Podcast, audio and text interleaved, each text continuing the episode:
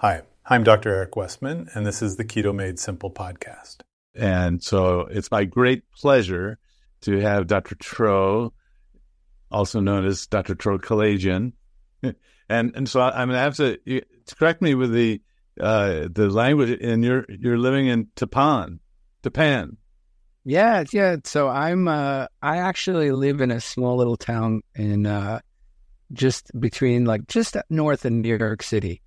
Uh, it's called Palisades, but my oh. office oh. is in Tappan. Yeah. Okay. Well, I, I, looked up the the pronunciation of it. It looks like Tapan, or t- t- but anyway. yeah, yeah, yeah. Actually, it's an it's a Native American name.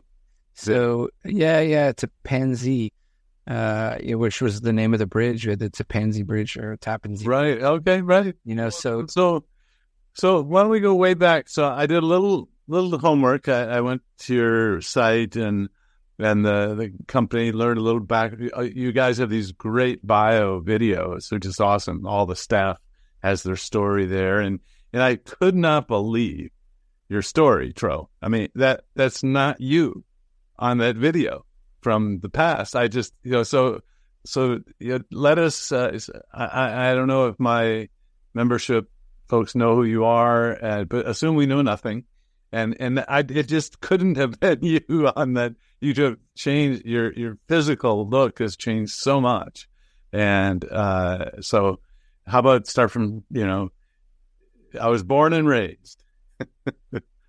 yeah, I mean, like Eric, how far back do you want to go? Um, you know, I I came from a family where everybody was obese. My mom uh, ended up having bariatric surgery as type 2 diabetes, struggled with weight her whole life. My father also struggled with weight.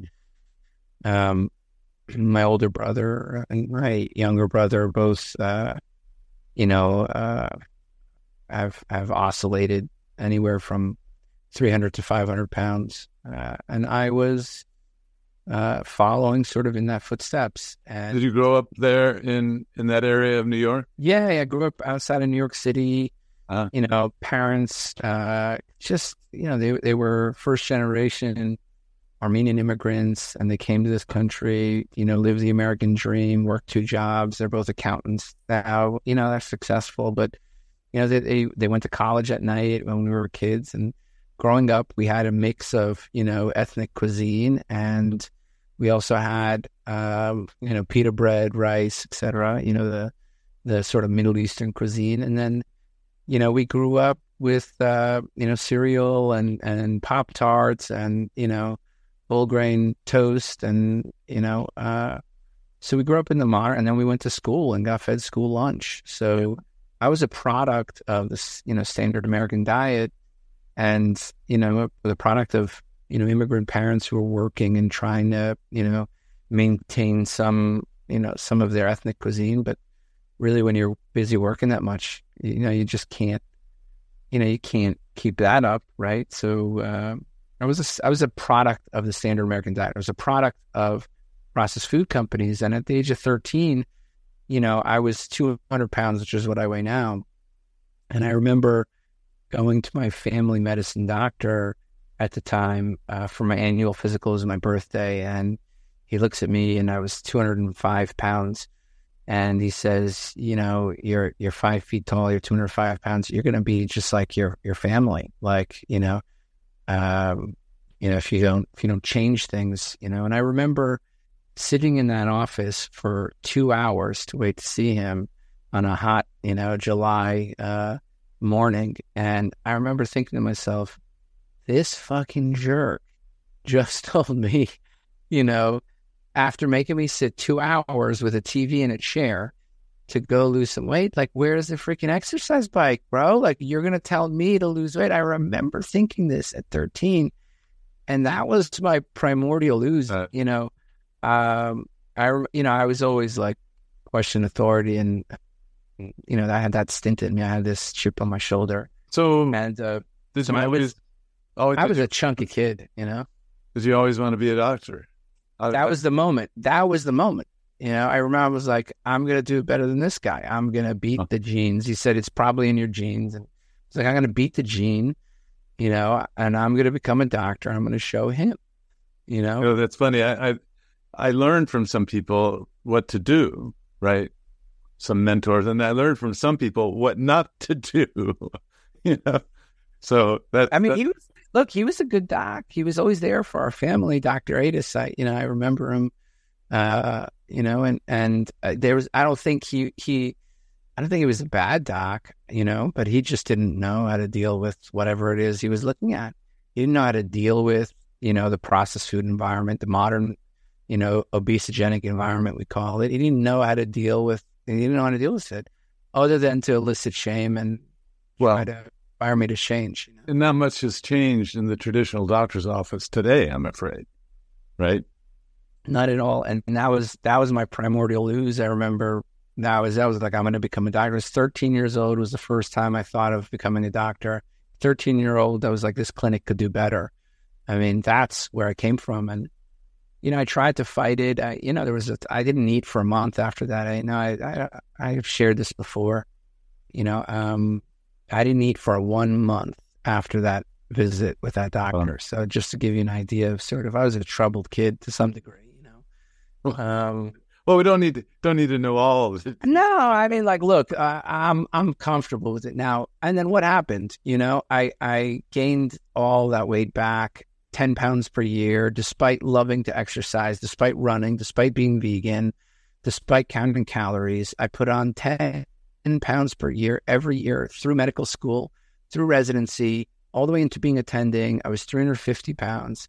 And I think that's the pictures you were talking about that yeah. I saw. And so for those watching, if you want to, uh, it's a three minute bio, including these old pictures, which really are, I, again, I, I, it, it doesn't look like you, know, but it was. And, and, uh, at, go to your, the drtro.com under the staff headings and you, you'll get three minute videos of everyone's story, which I went through a moment ago. It's just what a great team.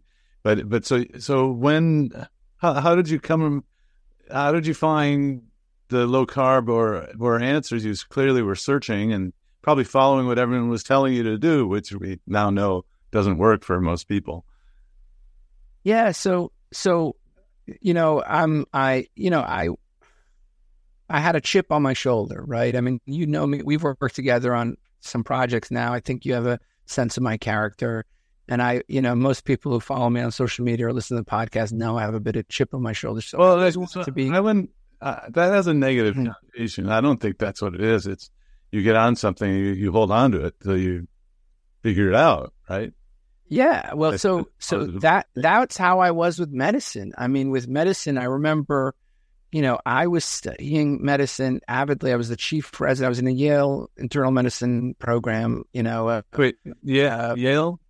Yeah, yeah, it's a Yale affiliate. It's a Yale affiliated. So, so oh, you, mean, you mean the Duke of the North? the Duke of the North, exactly. Yeah, it was a great internal medicine program. I mean, I had you know all the esteemed lecturers uh, from Yale, basically lecturing every day, and I soaked it all in. I mean, I've been a lifelong learner, interested, curious, and you know, eventually I was chief resident uh, there, and and you know, I, I, I loved, I loved medicine and I scored on the 90th percentile on my board exam. I mean, I love to learn and I love to read. And so, but here, here I am, 350 pounds, uh, like totally blind to my own obesity and, and what drives it. And, but yet so knowledgeable in the way that we, that we train residents. I was training residents. I was training, you know, uh, other doctors and medical students. And yet, it was such a blind spot. And I don't think it, you know, and what I realized was not only was it a personal blind spot, but it's professionally was a huge blind spot. And that, that took me years to understand. I wasn't always this firebrand that like wanted to just topple it all down. You know, when I was 350 pounds and my wife really challenged me to learn, you know, what is obesity? What did I do? I read your textbook. I read all of your papers. I read all, like, I read three textbooks on obesity. I went and got, eventually got certified, 3,000 papers, all the studies that you and others have done. And, and, you know, I'm the type that I'm going to go read what the other people say. You know, I'm going to read their citations like we did, you know, with the pediatric paper that we're working on now, you know, uh, the, the pediatric consensus statement on low carb that we're, sort of uh, critiquing, but that was my thing. It's like I'm I'm going to learn medicine better so that I can train med students and residents better, inspire them to learn, show them that their knowledge will save lives and their ignorance will kill people. And so when it came to obesity, I was like a sponge, like just soaking it all in. And when you look at the evidence, I mean, you know this, you know, all the, inter- like, what would I do if it was pneumonia? I would look at the antibiotics or, or first determine the etiology of pneumonia. Is it bacterial viral? Hmm. And then I'd look to see, you know, if it's bacterial, which is maybe the most common, maybe not now in the COVID era, but prior to that, bacterial was the most common. You'd look at the antibiotics. What's the efficacy of the antibiotics in head to head studies? Which ones, what are the side effects? Like, that's how I approached obesity. I was like, show me the head to head studies. And I'm looking, and it's like low carbs better, low carbs better, low carbs better. I'm like, look at the Shai study, look at the. Uh, so, about what you know, year, what year was this? This was yeah, so about eight or nine years ago. Uh, okay. So that the first round, first round of low carb versus low fat, yeah. studies were out, and and low carb wins, right? Yeah, the New England Journal. Yeah, exactly. A to Z trial. I mean, this is all back then, and yeah. I'm like, what? Like, and then so so of course, being curious, Eric, I would have you know I did what you did, like are these guys real that are promoting it? I'm looking you up. I'm like Gary Taubes. I'm reading, uh, you know, are these guys real? And then, and then I'm like, well, I better look at the people critiquing those people. Let me go read How Not to Diet, see what Greger's saying, see what you know McDougall's saying. And I, I'm just reading, reading, and like it's anthropology to me. I'm trying to figure out my own struggle and figure out this field, you know. And then you start to like unpack layer after layer. Well, how did we get here? How did we get to recommending whole grains and multiple meals? And how did we get to including, you know, five fruits of fruit, you know, five servings of fruit when when actually one or two is all you need really for for the mortality benefit. After that, it's it's not a benefit. So you, you start to look at the data and understand, holy crap, how we got here is a house of cards. And the strongest data we have is supportive of low carb. And, and that was it. I was like, I just want the best antibiotic for my for my problem. And so I started with low carb, like I'm just looking for the the the most likely to succeed solution to my issue. And then, you know, you peel layer after layer, like, okay, what are the drives to eat? People eat because they're hungry. People eat because they have, you know, sleep deprivation. People eat because they're anxious. People eat because they have emotional eating. People eat because they maybe have food addiction symptoms. So, and all of these are true for me. All of these, right? I was hungry. I was, you know, addicted to food. I, I, I eat out of anxiety. You know, I eat emotionally. We, we all do. It's human nature. But so you learn about all of these things, and like, then the story becomes so crystal clear. You know, blood sugar fluctuations modulate most of our appetite. You know, uh, you know, uh, sleep deprivation makes us eat as if we're hungry, right? Anxiety makes us eat as if we're hungry. And then it becomes clear, right? It's, you know, obesogenic foods, of carb fat combinations make you eat more, carb fluctuations make you eat more. And then, you know, you, you peel away the science and it's clear. Now you know why. Now I know why I had a lifetime of struggle. You know, it's very clear. What, what do you remember the first day you started? Yeah, I because I remember it was like right after my my my wife. You know, we had a we had a miscarriage in between kid two and three, and you know we were talking, and you know, she was we were having a tender moment, and uh, you know she said, "Are you going to be alive?" And and I remember, yeah, wow. November. It was like er, it was mid mid 2015 or you know November 2014 to November 2015 when I was really avidly reading. And then I like fully committed. There wasn't a, I haven't had bread since 2015. Let's put it that way. You know, I haven't had, I don't remember the last orange I ate. Let's just, you know, put it that way. You know, you're still alive. well, so, you know, it's interesting. Most people who quit smoking remember the day they quit smoking. It's like a, a milestone etched in their mind. And this is kind of like a quit smoking. It's a quit carb day that you know has a it's an impactful moment. Uh, I, I suppose you didn't you know just have immediate success and and you know there were no bumps in the road.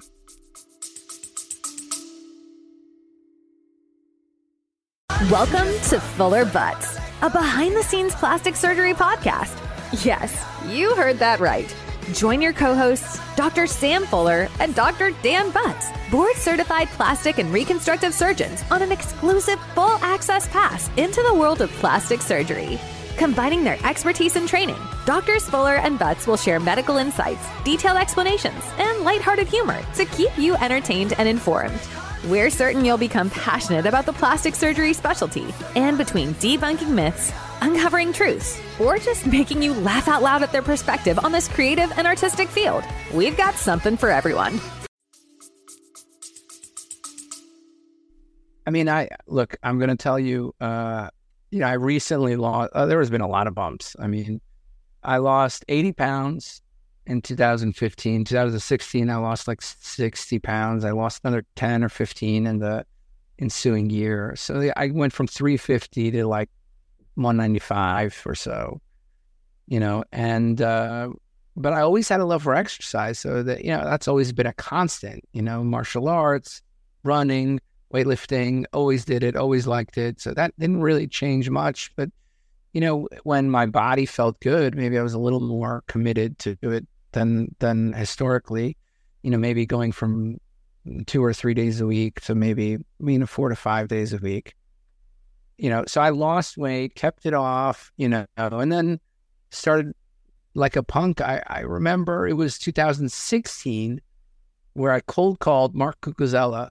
So it was 2016, 2017. I, I called him up and I felt like maybe like you with Atkins, it was sort of the same thing because I saw you know, I saw the change of my life and I was like, I need to make systemic change. And he was doing systemic change at at, at West Virginia. I cold called him. I'm like, I just found his number on Doximity or something like that. And I call him up and I'm like, you know, you don't know me, but I know you and I've seen you talk. And I said, you know, tell me how you did it.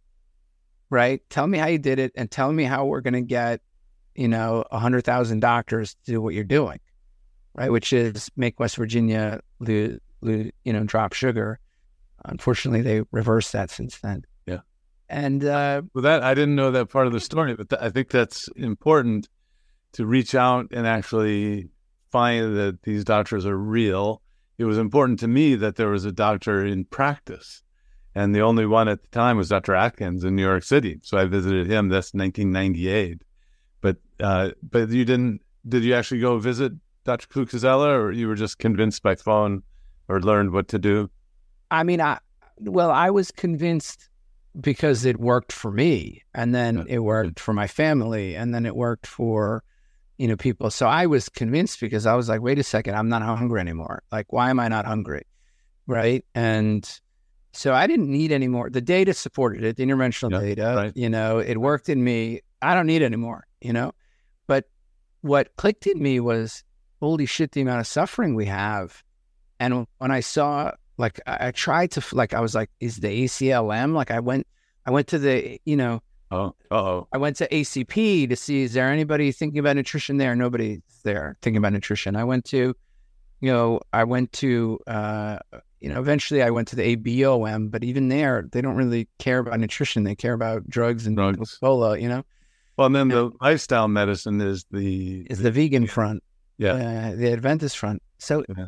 I, I, was looking for like a tribe, really, because I'm like, okay, this has affected me, and I'm, you know, and I'm just like trying to find a tribe, and you know, eventually I find Doug Reynolds, and you know, I reached out to Mark Cucuzzella. I'm like, how did you do it? Tell me what you did. I'm going to do it at Yale.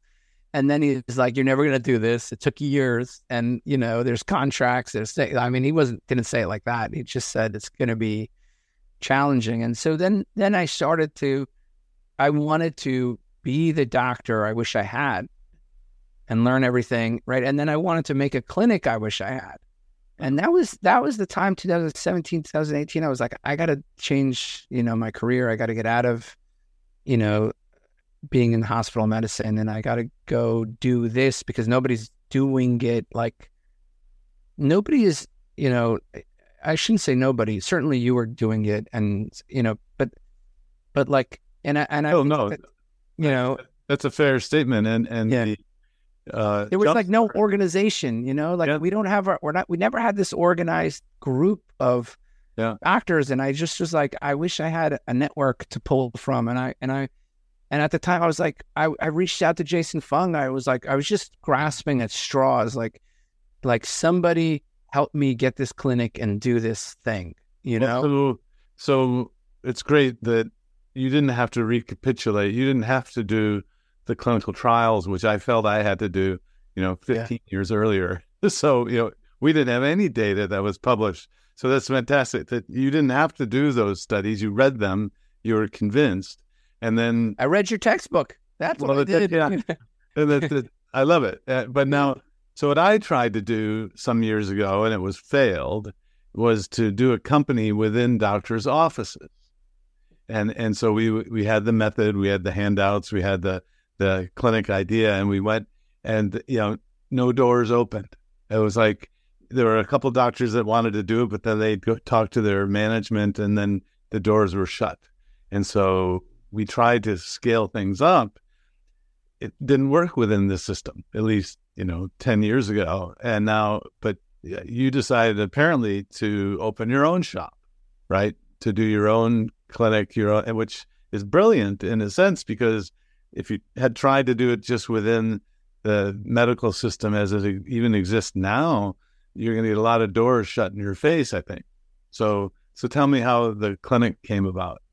Yeah, so so I, I wanted to create a network. So I remember in 2018 or 2019, I went to Doug Reynolds. I'm like, we need to make a medical organization, right? I was like, we need to make the the medical organization. I wish I had and I've been able to be a part of that. You're a part of that. We're we're all working together on that, and that's been so fantastic. The SMHP, and I at the same time, maybe a little bit earlier, I started doing telemedicine consults. You know, 2000. This is 2017, 18, and then I said, okay, I'm I'm going to focus on telemedicine consults, and I the premise was like, look, people don't want to come to the office. People don't want to come in. Like, we need to do everything remotely you know, and this was before COVID. I mean, yeah, we had wow. remote scales, remote blood pressure cuffs, CGMs. You know, I, am a technology guy. I mean, you know, I play around with ultrasounds, and you know, so I was quick to embrace technology, um, and and because I was like, I want to make this easy for the person. I don't, they don't need to get dolled up and come in. They don't want to sit on my, you know, waiting room chair. They don't want to sit in my, you know, office. Like, let's just make, you know, weight loss very easy. And, um, you know, then that became an app and, you know, that we have health coaches now. And you talked about our team. We have an amazing. Okay. So, so there never, never was a brick and mortar place. There is a, we have a brick and mortar place. It's in but, Tappan, but it's, we're, we're, you know, we have, you know, it's, it's mainly remote. Like we, 10, okay. less than 10% of our, less than 10% of our, like we, we deal with employers now in multiple states Good. You know, it's just completely remote medicine. No, nobody's coming to see me.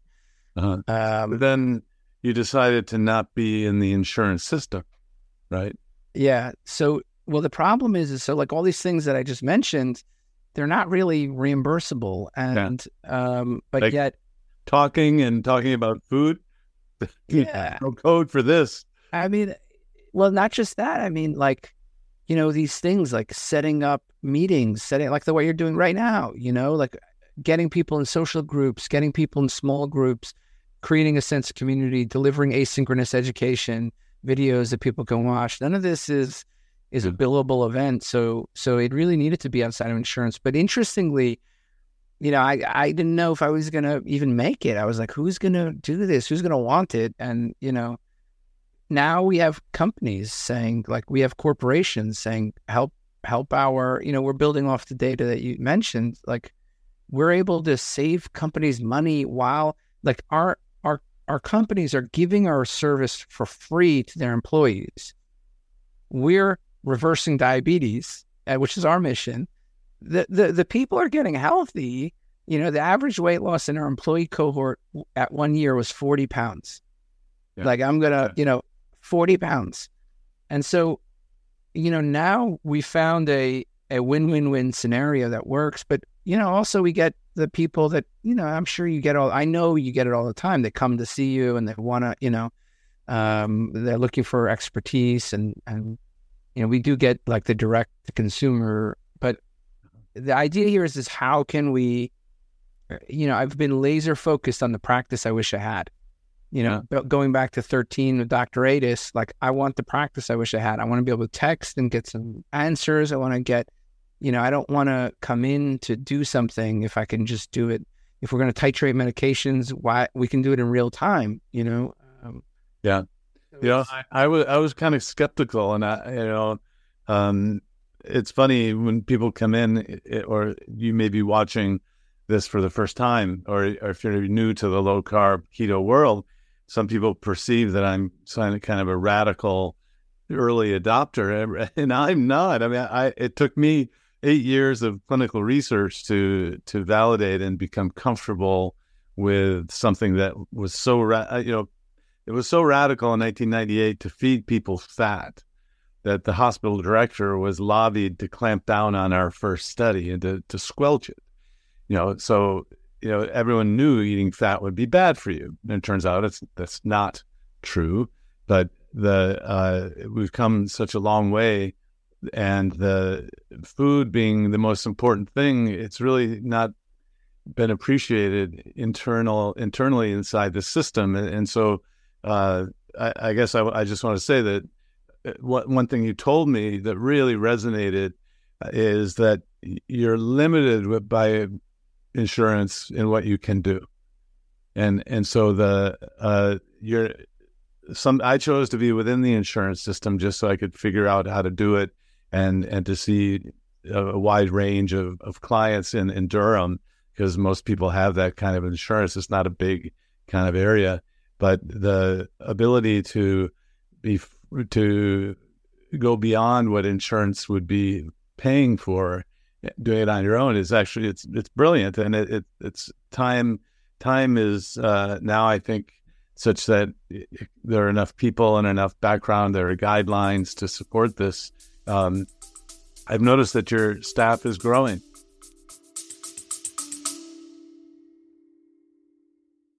Hey, quick question for you. Are you someone who wants to be fit, healthy, and happy? And what if I told you you could get your dream body by simply just listening to a podcast? I'm Josh. And I'm KG, and we're the hosts of the Fit, Healthy, and Happy podcast. Listen, we get it. Fitness isn't easy. Carbs, no carbs. Just stop, okay? It doesn't have to be that complicated. And that's why we made this podcast. We get straight to the facts so you can become your best you. So the way to check us out is click the link in the show notes or search Fit, Healthy, and Happy podcast on any of the major podcast platforms. We'll see you soon.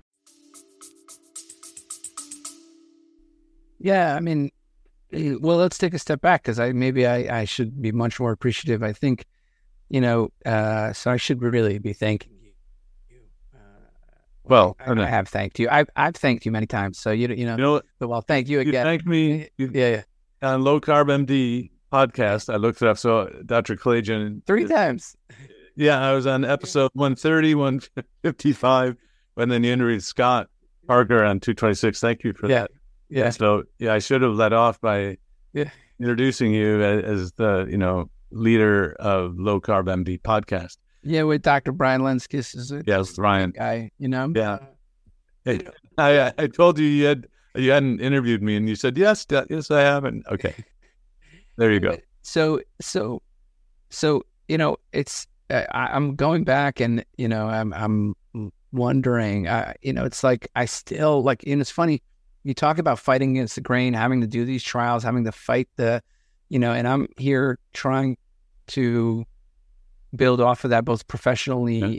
you know, as an entrepreneur, I guess, but yeah. but also like like also manifesting what I wish I had more, you know, like and you know, creating the SMHP has been such a, a, a value to me you know, to be able to have an outlet that's like it's great to like hustle, you know, and and and for your own business and stuff like that, but it's also very rewarding to make the world one step closer to something you wish you had and absolutely you know, well well i mean the, i'm i'm so inspired by by you and your story that uh, i think it's going to grow and, and if if someone's watching and they need help they i get requests all the time. Can i get a, a keto friendly doctor near where I live. And, you know, we have these loose website places that will kind of direct you, but you're, how many states are you, you in now? as every state, every every state. So,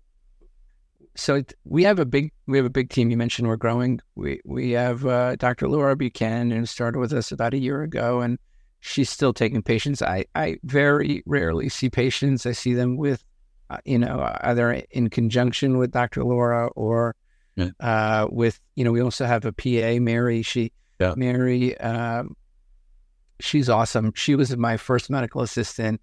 You know, always inspired. She she went off to PA school. She actually came and rotated with me as a PA. We wrote a paper together on a interesting Cushing's case, and now she's come back and you know she's been inspired by sort of metabolic health, and she'll be at the SMHP conference in January if you guys want to meet her. But uh, on on type one, so so to to just spell out, so the Society of Metabolic Health Practitioners, SMHP, is really an outgrowth of well, Doug Reynolds, Pam Devine, but then also your your tour de force, Tro, and, and yeah, and yours and Tappan and and Rob and we're, all, we're on the board together. They're yeah. great leaders that are trying to find a home for people that don't. You don't have to be a physician, right? So I really love it because you can be a coach, you can be a dietitian, you can be a, a PA, and you can be a member of this organization that allows for the fact that you can change metabolism by changing the food. It's not it's not just a low carb keto organization, but it embraces that. Uh, and anyway, that that's kind of a, a sidebar of uh, bringing other people into the fold and, also raising the credibility of of what we're doing. Uh, this summer, the ketogenic textbook came out. It's the first real textbook on clinical use of keto diets for for among other things diabetes and obesity and metabolic disease reversal but the science in there you know uh, pointing toward brain health and autism and anyway that that again raises the credibility of all this and um, so i wonder now in real time what's the response are, are you getting any negative responses from from things and I, I, I have to I, am predicting that you're not. You're you're going to get the things will just kind of uh, people will let you like, like the the water is parted and, and you're going to be walking through. Uh, well, you know, I'm going to be honest. Um, so it it's every day has been a struggle. I have, you know, I in 2018 I left a full time job in the Yale system and and I have not taken that salary yet right? I am still at one uh, of that salary. So I've invested everything into just just making the home I wish I had, this vision wow. and that I think you share and I share and a lot of other docs share. And know, I think you've really come, you know, um, adapt, you know, creating the community. It, it, you've done all the elements to it. You've done, you've done it. And, you know, I think, um, so so you know we have four awesome health coaches, two personal trainers. Um, you know we have a team of twelve now, and growing. You know my wife's also helping. You know you'd be surprised when you deal with employers, the contracts that come. Yeah. Well, so if, you're if you're watching this and you don't know much about low carb or, or keto, uh, this um, has come so far that to to summarize, you've been able to use your own personal experience and then the the data that had been collected over the prior 15 years to kind of just you know assume that it works and it's safe and start uh, practicing. And yet uh, what I you know the need is so great that I just it's got to just keep growing. I mean, so one one area where it just makes such sense is a self-insured company. A self-insured company is paying for any extra health care that that their employees have. So, like you're you were saying, they provide this as a service. Don't even make the pay the the employee pay for it because they know they're going to be paying less in the long run because they've fixed their diabetes. I mean, one person goes on dialysis and it's what twenty thousand, thirty thousand dollars $30,000 a year out of pocket for the company. So, uh, you know, Virta Health, I think, right kind of push the envelope but it's it's such a labor intensive thing and they have their own preconceived ideas of what the diet should be, and uh, and how would you compare what you do to the Virta program? Yes, yeah, so uh, we have like you know we're a lot more invested in maybe um, dealing with the entire package. So so we are like a concierge metabolic team. You have a health coach, you have a personal trainer, you have live meetings, multiple live meetings. We have multiple, you know, community meetings just like this that people can attend. So it's a little bit more immersive than Virta. I think the nutrition is very similar. We probably go a lot more into cognitive behavioral therapy and motivational interviewing uh, techniques that they don't do. Uh, we, we tackle food addiction head on uh, and binge eating head on. Um, we deal with comorbidities like sleep apnea. You know, uh, we deal with you know, everything that an internal medicine practice would deal with that, that relates to it. Uh, we're very lab intensive, also. Probably in a six month time, you know, you'll you'll get three labs done very systematically. do you require do you require using an app for food entry and, and measurement of ketones and things? No, no. We we if we we are CGM and ketone meter. Uh, we we support the use. We use remote monitoring. Uh, so every patient gets remote monitored body composition scale, a blood pressure cuff, a ketone meter, or CGM. You know, uh, some sometimes at different times. You know, so uh-huh. maybe initially CGM, later on ketone meter. Um, I so I and, and all of it is connected, so the, the patient just uses it and, and it sends us the data. Um, we have an app that's uh, so just to get an idea, the average person is meeting uh, somebody from our team at least weekly from the day they sign up, you know, to about two to three months. They're meeting with somebody from our team weekly and whether it's a health coach, getting onboarded, seeing a doctor, uh, um, and they have access to multiple meetings throughout the week that they can attend. They have asynchronous courses they can you know use up. The average person in our program has about five to six hundred touch points in the six month period, meaning they're interacting with our medical program in in 600 ways whether they're going on the app whether they're finishing a course meeting a health coach texting a health coach you know going to get you know going on the scale using the cgm whatever it is. So uh, it's a very immersive it's very different. We you know it's it, it's a lot it's a lot, a lot you know Virta is a little more hands off in their approach and yeah. and we get a lot of the they they do great work amazing work and i think you know, they they they can't be a concierge metabolic service. They can't be, um, you know, I don't think you can systemically manage food addiction, right? So yeah. So and these are areas that I think we focus in on, and then you know, we, we deal with all the comorbidities that we use in your clinic. You know, the sleep app. We do sleep studies, remote home sleep studies. We do remote ambulatory blood pressure monitors. We do remote Holter monitors. I mean, it, you know, if somebody hasn't, you know, palpitations or if we suspect sleep apnea, we get that sleep study.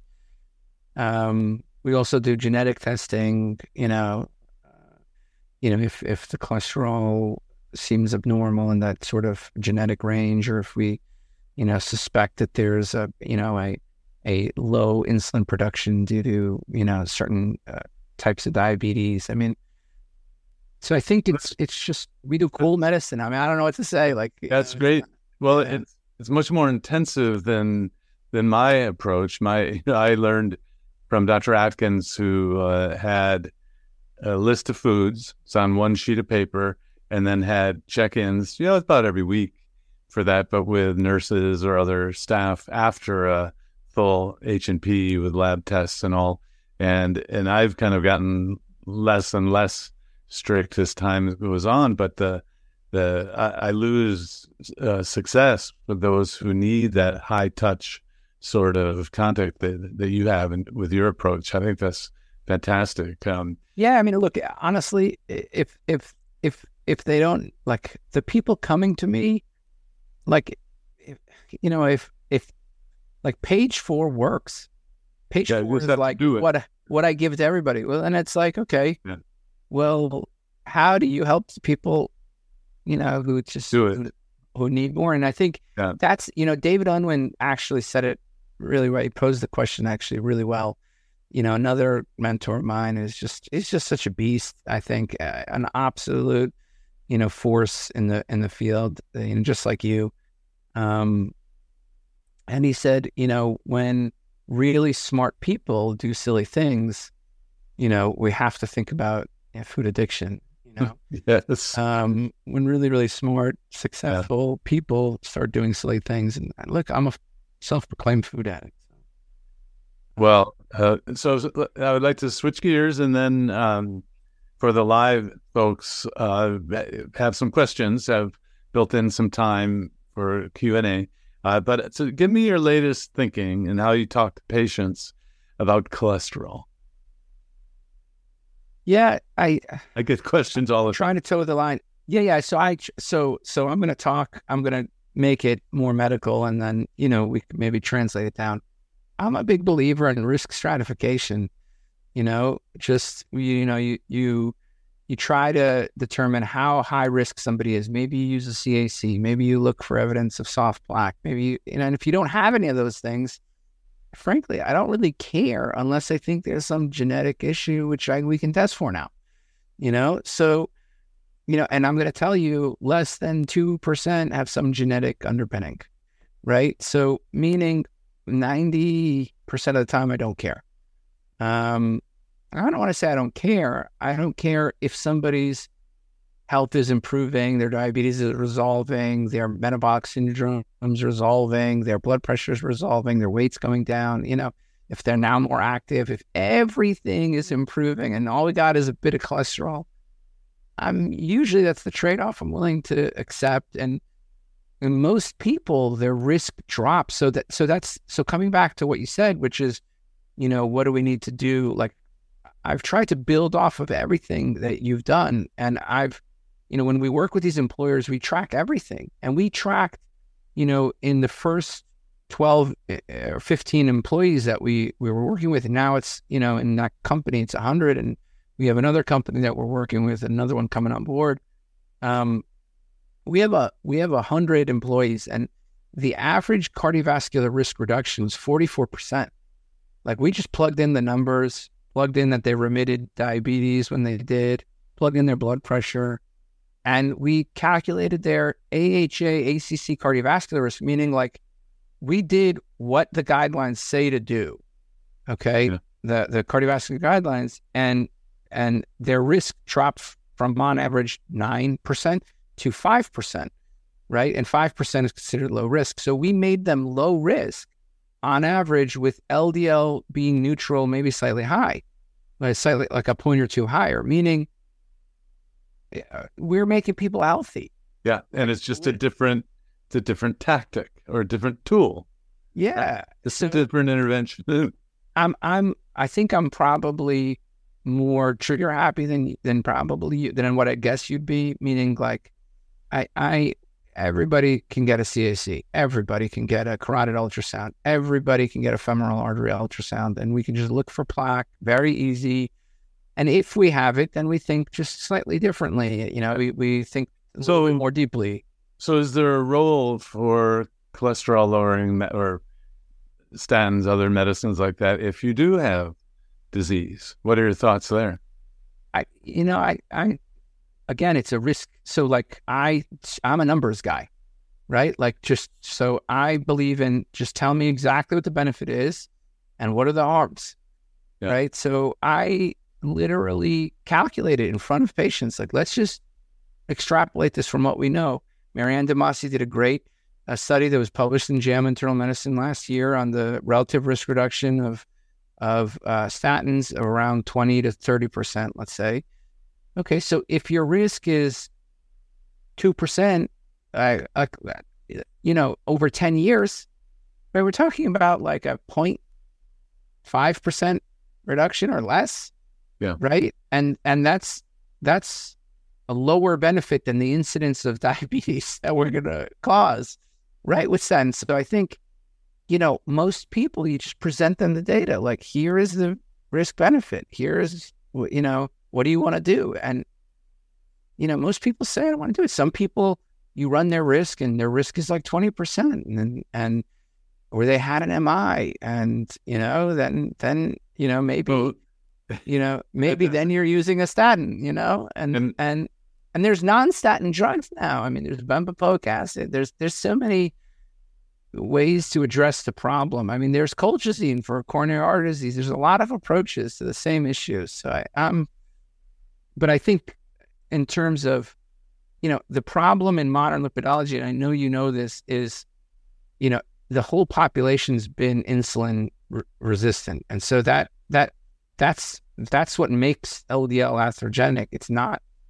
it's not the LDL, it's the insulin resistance, right? So but but lipidology doesn't view it like that. They're like they just pretend like it's the LDL without the insulin resistance. No, it just happens. Yeah, yeah. I think I think because they can't see that their data sets are contaminated, right? Their data sets are are not pure data sets. These are insulin resistant data sets they're dealing with, right? And that that's tough for them. Right? They see one way. They see LDL bad, and well, so I have to bring up the case series that you published, and um, I want everyone to know that you're taking your cases and putting them into the public domain for review and all. But so in one of the series for the high, super high LDL responders, you found that by adding back some carbs, the LDL came back down. And what did you end up doing with those people? Are you still worried? Did you? Yeah, I mean, uh, so so the prototypic case. This this is interesting, right? So I, you know, just so every listener knows, I was called an embarrassment by several prominent lipidologists for publishing this because we literally showed that you can modulate LDL more potently than the most expensive drugs. We showed that and and like they you know people call me dogmatic but i'm like i literally gave people a sweet potato i'm like giving people carbs like you know and we gave them this so just if you know you know if you're if you get very lean and you you remain on a low carb diet and you're time restricted you know you're going to see the ldl rise almost like clockwork. And eh, you know, Dave Feldman's theory, I think, you know, of, of that lipid energy model, it's, you know, it exists in the anorexia data. And I think he's just really coined it well and, and made it very palatable. And he continues to do research on it. I mean, it's just true. And, you know, I said, you know, these people all did not, they're like, I will not take a statin. And they, they signed the paper saying, I'm not going to, I was like, look, the guidelines say take a statin. They're like, I don't want it. I'm like, I'm not dogmatic. You, you know, I'm not paternalistic. Well, but, but, so did you end up with the, with the people who you could lower the LDL by giving the sweet potato and other carbs? What did they end up doing? What did you end up so, recommending? Yeah, so so we gave them a sweet potato, right? And these guys were all exercisers and you know, or massive weight reduced people and you know or people somebody who had you know they're doing keto for a neurologic issue right so so you have to be careful right because you know if somebody is bipolar and you know they're they're doing keto for mental health benefits or somebody has you know seizures or neurologic issue and and so you have to be super careful and you want to you know we like i got to be honest i don't know we don't know what happens with it like one of those patients had a 797 LDL. I don't think, have you ever seen a 797 LDL, Eric? You know? No, only in your patient. Yeah. I, I, was looking through uh, 450 is about the highest. Yeah. Highest. 797. And so we gave him back carbs and you know, and he and he, he, I think he subconsciously reduced saturated fat slightly, but I don't not to any degree. I mean, he still eats beef, he still eats eggs, you know, uh, and his LDL got to 180. So with no medication. Yeah. So we have. Oh, but I'm trying to. Are you st- are you worried about the LDL of 750? Am I worried? I think. Look, I, I am a. I admit that I don't know. You're a practical guy. So, I know. So, yeah, yeah. So, we're all taught that that would just be outrageously bad. Yeah, I mean, I. I, I can't. So I think, you know, if you look at MRFIT and you look at the observational studies and you look at the genetic studies, it looks like a linear. Like, if you can approach Yeah. the mean, why not? Right? If you can, and there's no. That's that was the thinking of lowering their LDL. It's like, okay, you know, do you want to be the top? I mean, that patient is probably like one of the highest LDLs in the documented literature, right? Like maybe like the top five. But maybe it's a good thing. I don't know. And I told them, that- and I was like, I don't know, but you are at the 0.01%. And do you want to be? And Well- so we came, like, we came to the, the, he didn't want to be. And that's why he came to me. And he, but he didn't want drugs. Well, I I'm- just wanted your your uh your opinion and your because I I don't my- know the answer. I, I would, I think my heart of hearts, I think that, you know, it's sort of like blood sugar. Do you want it to be high? You know, probably not. Do you want it to be low? Probably not. You know, do you want it to Just the be so Goldilocks, you know- just right. Uh, Yeah, not I think- yeah. I mean, like the truth, you know, it's same with like temperature. What do you want your temperature to be? I mean, you know, I don't want it to be 107. I don't want it to be 97. You know, I want it to be like somewhere. I don't know the answer, but I know enough to say this is really deviated. And if we can approach the mean with a, a sweet potato, you know, why not? What's the harm? Yeah. Well, Right. thank you for that. And uh, of course, Yeah. we're all anxiously awaiting the study that. What do you think? You know, you tell me. Like. I, I, I'm, I'm curious. No, no, no. I I'm here to to get your ideas because I don't know. Yeah. So my kind of response would be, well, let's just follow it.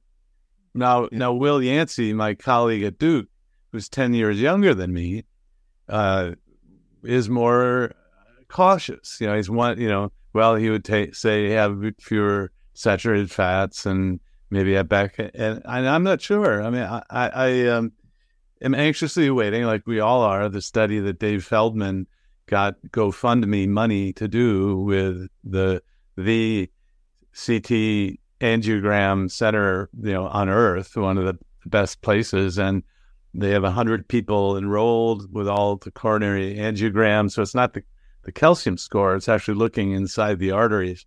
And hundred people who said they were doing keto have all signed up. The scans are in. They have a paper that apparently is under review. Uh, I, I just saw it. Uh, Dr. Budoff is going to give some results at a meeting in December. So maybe that might be the first peek we have it.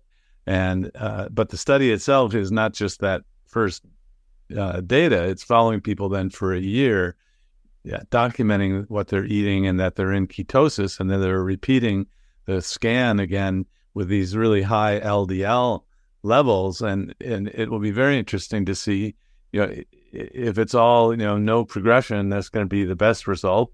If they all get worse, well, we'll have a good result to know the answer. I'm afraid it's going to be messy, where you know some people will have progression, others won't. But uh, the idea that it's being studied is really important. You know, I'm excited. Uh, Dave Right. Dave went around. Dave Feldman, you know, went around as a computer programmer without the reputation and the credential to try to get the mainstream people interested, and they said you're crazy. You know, kind of like uh, people have said about your patients whose LDLs went up and then you brought them down. No, it, it's not crazy to collect new data, and and the metabolism is so different. It's like comparing what goes on on the moon with what goes on on Earth. The, the metabolism is so different. It so it wouldn't surprise me if the LDL of 750 is actually healthier.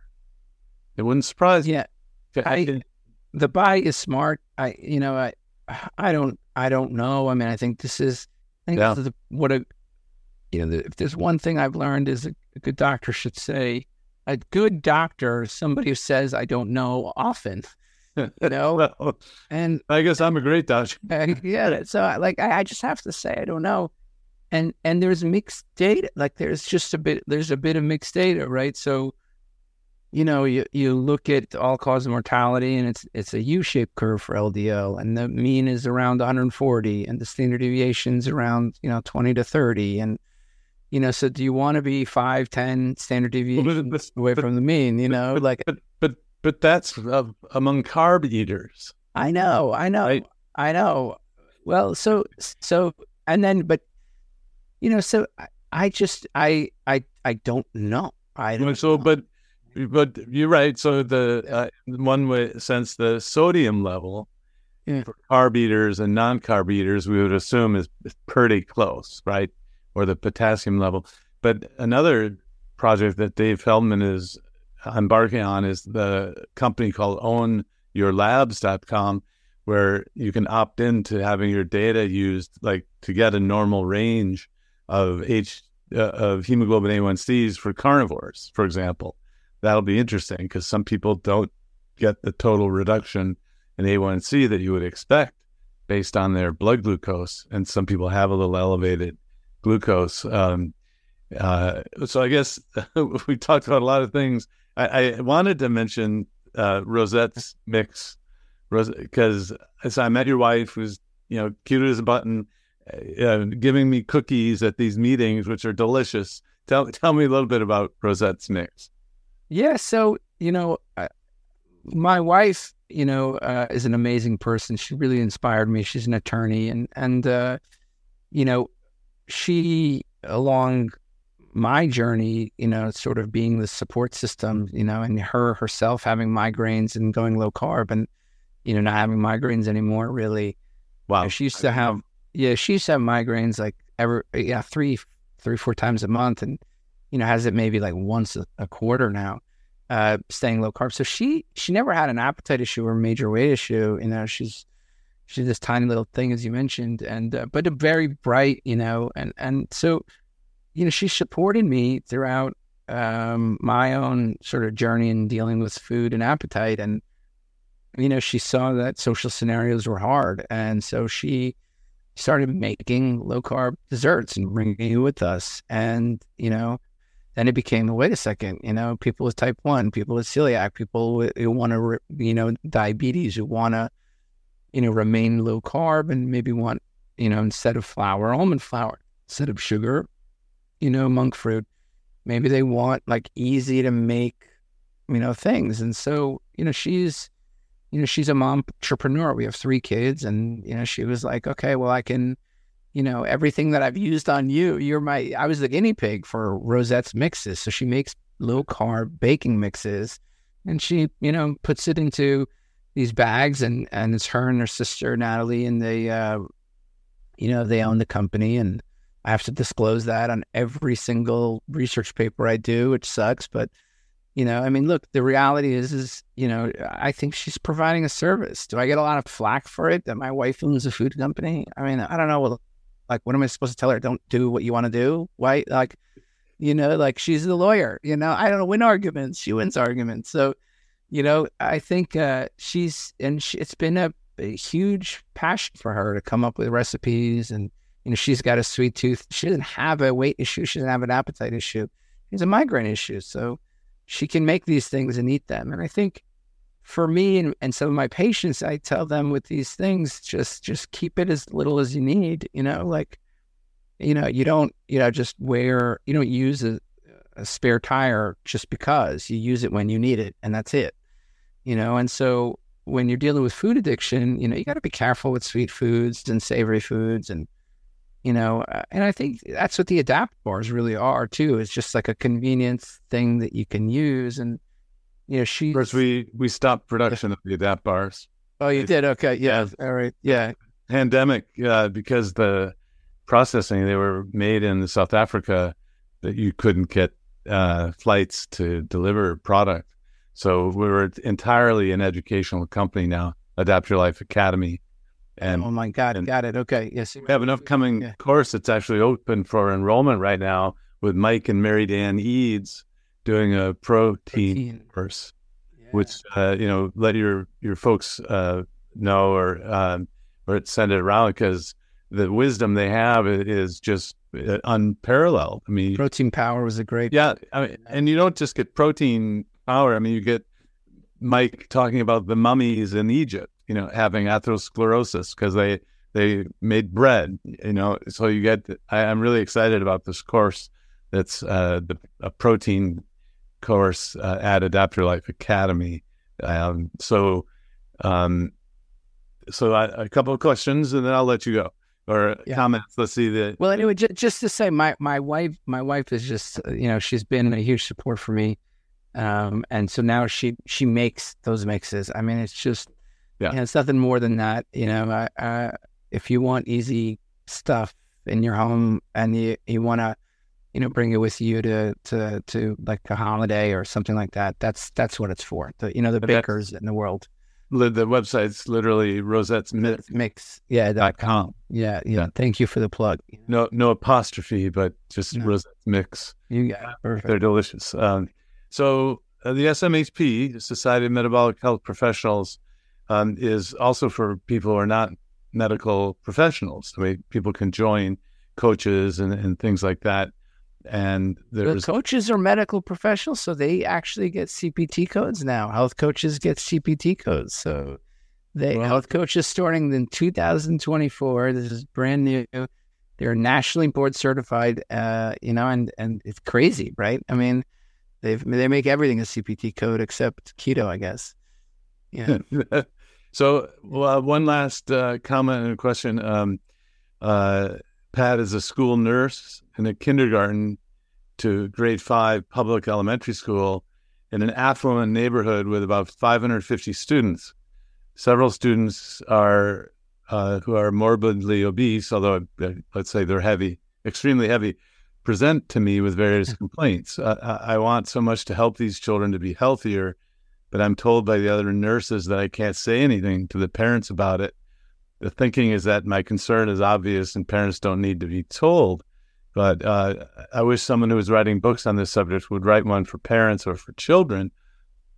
I wish this could be required education before being parents. Yeah.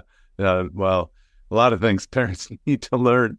Uh, and the government that provides meals for children, in the school need to get on board and correct the upside down food pyramid. Uh, I want to make a difference, but don't want to get fired by people don't understand it. So, any thoughts about school, school age children, uh, or how to make a difference there, Tro? Yeah, I think uh, you know. Let me tell you what my kids eat. My kids eat. Uh, my nine-year-old daughter eats uh, three or four quarter-pound hamburger patties when she goes to fast food. Uh, she eats three or four eggs in the morning. Uh, my son, very similar.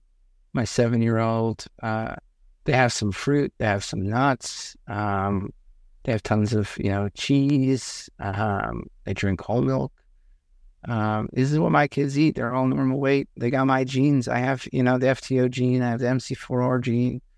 Um, so uh, they they have these genes, you know, and um, so I think you know this is what my kids eat, and my pediatrician know. Um, but I think we can certainly lower the you know, sugar and the glycemic carbs in our kids without any, without blushing an eye. You know, we have a pediatric fatty liver epidemic. And the best thing you can do is call people like me and Eric to go talk to the school.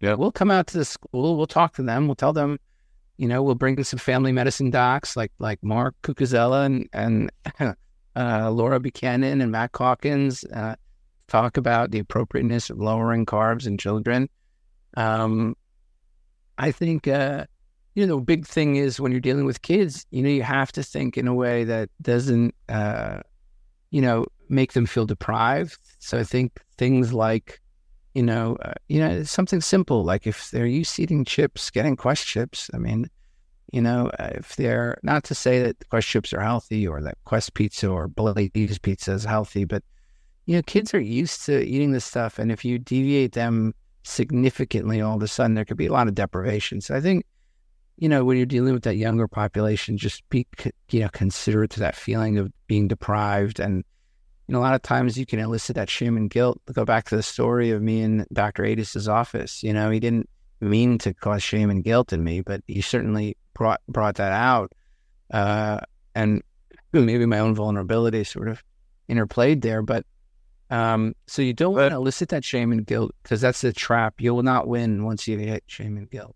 Um, you know, the we need to work on a, a five year plan of development for SMHP, Society of Metabolic Health Pre- uh, Professionals, one of the things that I always thought would be a great uh, investment would be to hire people to give uh, like a speakers bureau that doctors do, but you don't have to have doctors do it.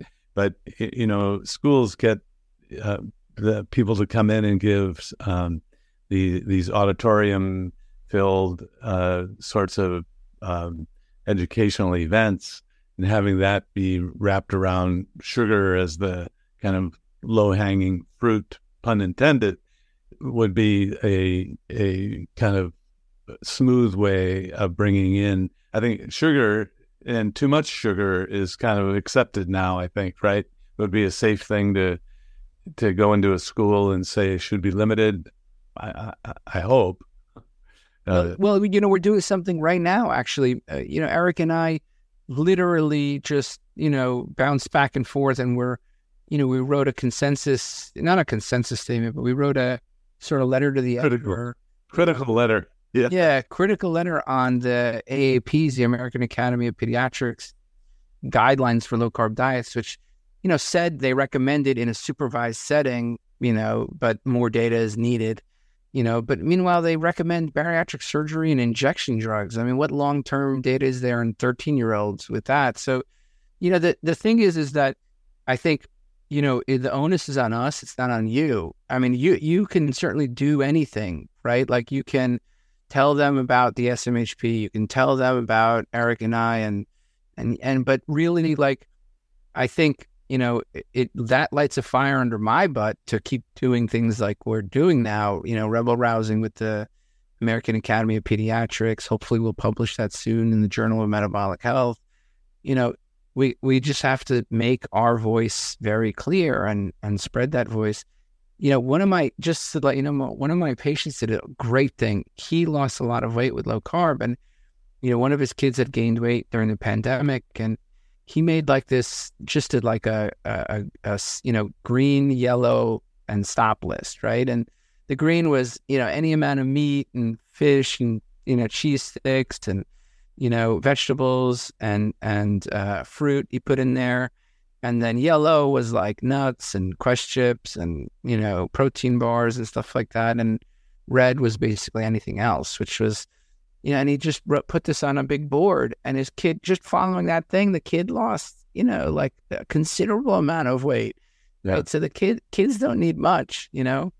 You yeah. can even put a sign in the lunchroom saying like hey if you're interested in in getting healthy ask me about it. So then the kids ask you about it. You're not talking about it, right? You just got a little sign saying, ask your lunch lady about, you know, eating healthy, right? And you may get like five kids like, hey, tell me what, what, what, what does this mean, you know? Um, so, well, you know, they, yeah, those are my thoughts. Fantastic. And, and, uh, I, I'm just, again, I'm inspired by what you're doing. Keep it up. Uh, one of the comments here was, and, this will be durable material on on the web, that doctors and other people need to know the struggle it is to start something like this. Even today, 2023, you know, 20 years uh, after the research really was started, and and uh, but I think you will you'll you will out you will come through this and and be happy and of course our day-to-day life keeps us going because people get better. Uh, uh, the anyway i just want to again say thank you for your leadership. The low carb md podcast has influenced so many people and it probably laid the groundwork for for the curbsiders uh, which is a straight internal medicine uh, interviewing Will Yancy recently who was my colleague at duke. So the the mainstream podcasts now uh, address low carb and uh, and that I you know that's something that never would have happened without the again the pioneering work that you've done. Uh, and I'm glad I was able to provide the foundation so you didn't have to recapitulate all of the studies right? That that's uh but and even today people are asking me you know well where's the data from your clinic? And I'm like well I don't you know. trials. Anyway yeah. Thank you so much. Thanks for staying over a few minutes. Uh, please say hi uh, to your family for me and hope to see you soon at another meeting. And yeah, it'll be, uh, well, we should talk about it January, Then January in Boca. You know, we're going to be talking about type one and, you know, all topics, but there'll be a type one focus. So that's going to be a huge, huge uh, thing. Uh, and hopefully we'll have our consensus statement ready by then. So yeah, so that's the Society of Metabolic Health Practitioners meeting on the on the East Coast. Will uh, will will be at Boca Raton, uh, usually the end of January, and the focus this year will be on type one diabetes, a pre pre course or pre seminar series. Uh, um, that looking forward to that in a big way. So thanks again. Dr. Tro, drtro.com is the best place. Yeah. Find you. Yeah, yeah, absolutely. Social media, you know, drtro.com. Uh, you know, you can download the app. You know, the app is free. You can just download it. Pretty right. soon, we're going to be giving it to. We have about ten doctors. We're basically giving it away to, and and so, uh, and then another ten slated. So, and the low carb the podcast. Or download it. Yeah, and the, yeah, so many things. I'm just thinking about it. Too many. Keep it up while while you yeah. still have this energy. Go with it. We'll try. try not to burn out. Take care now. Talk to you soon. Bye bye.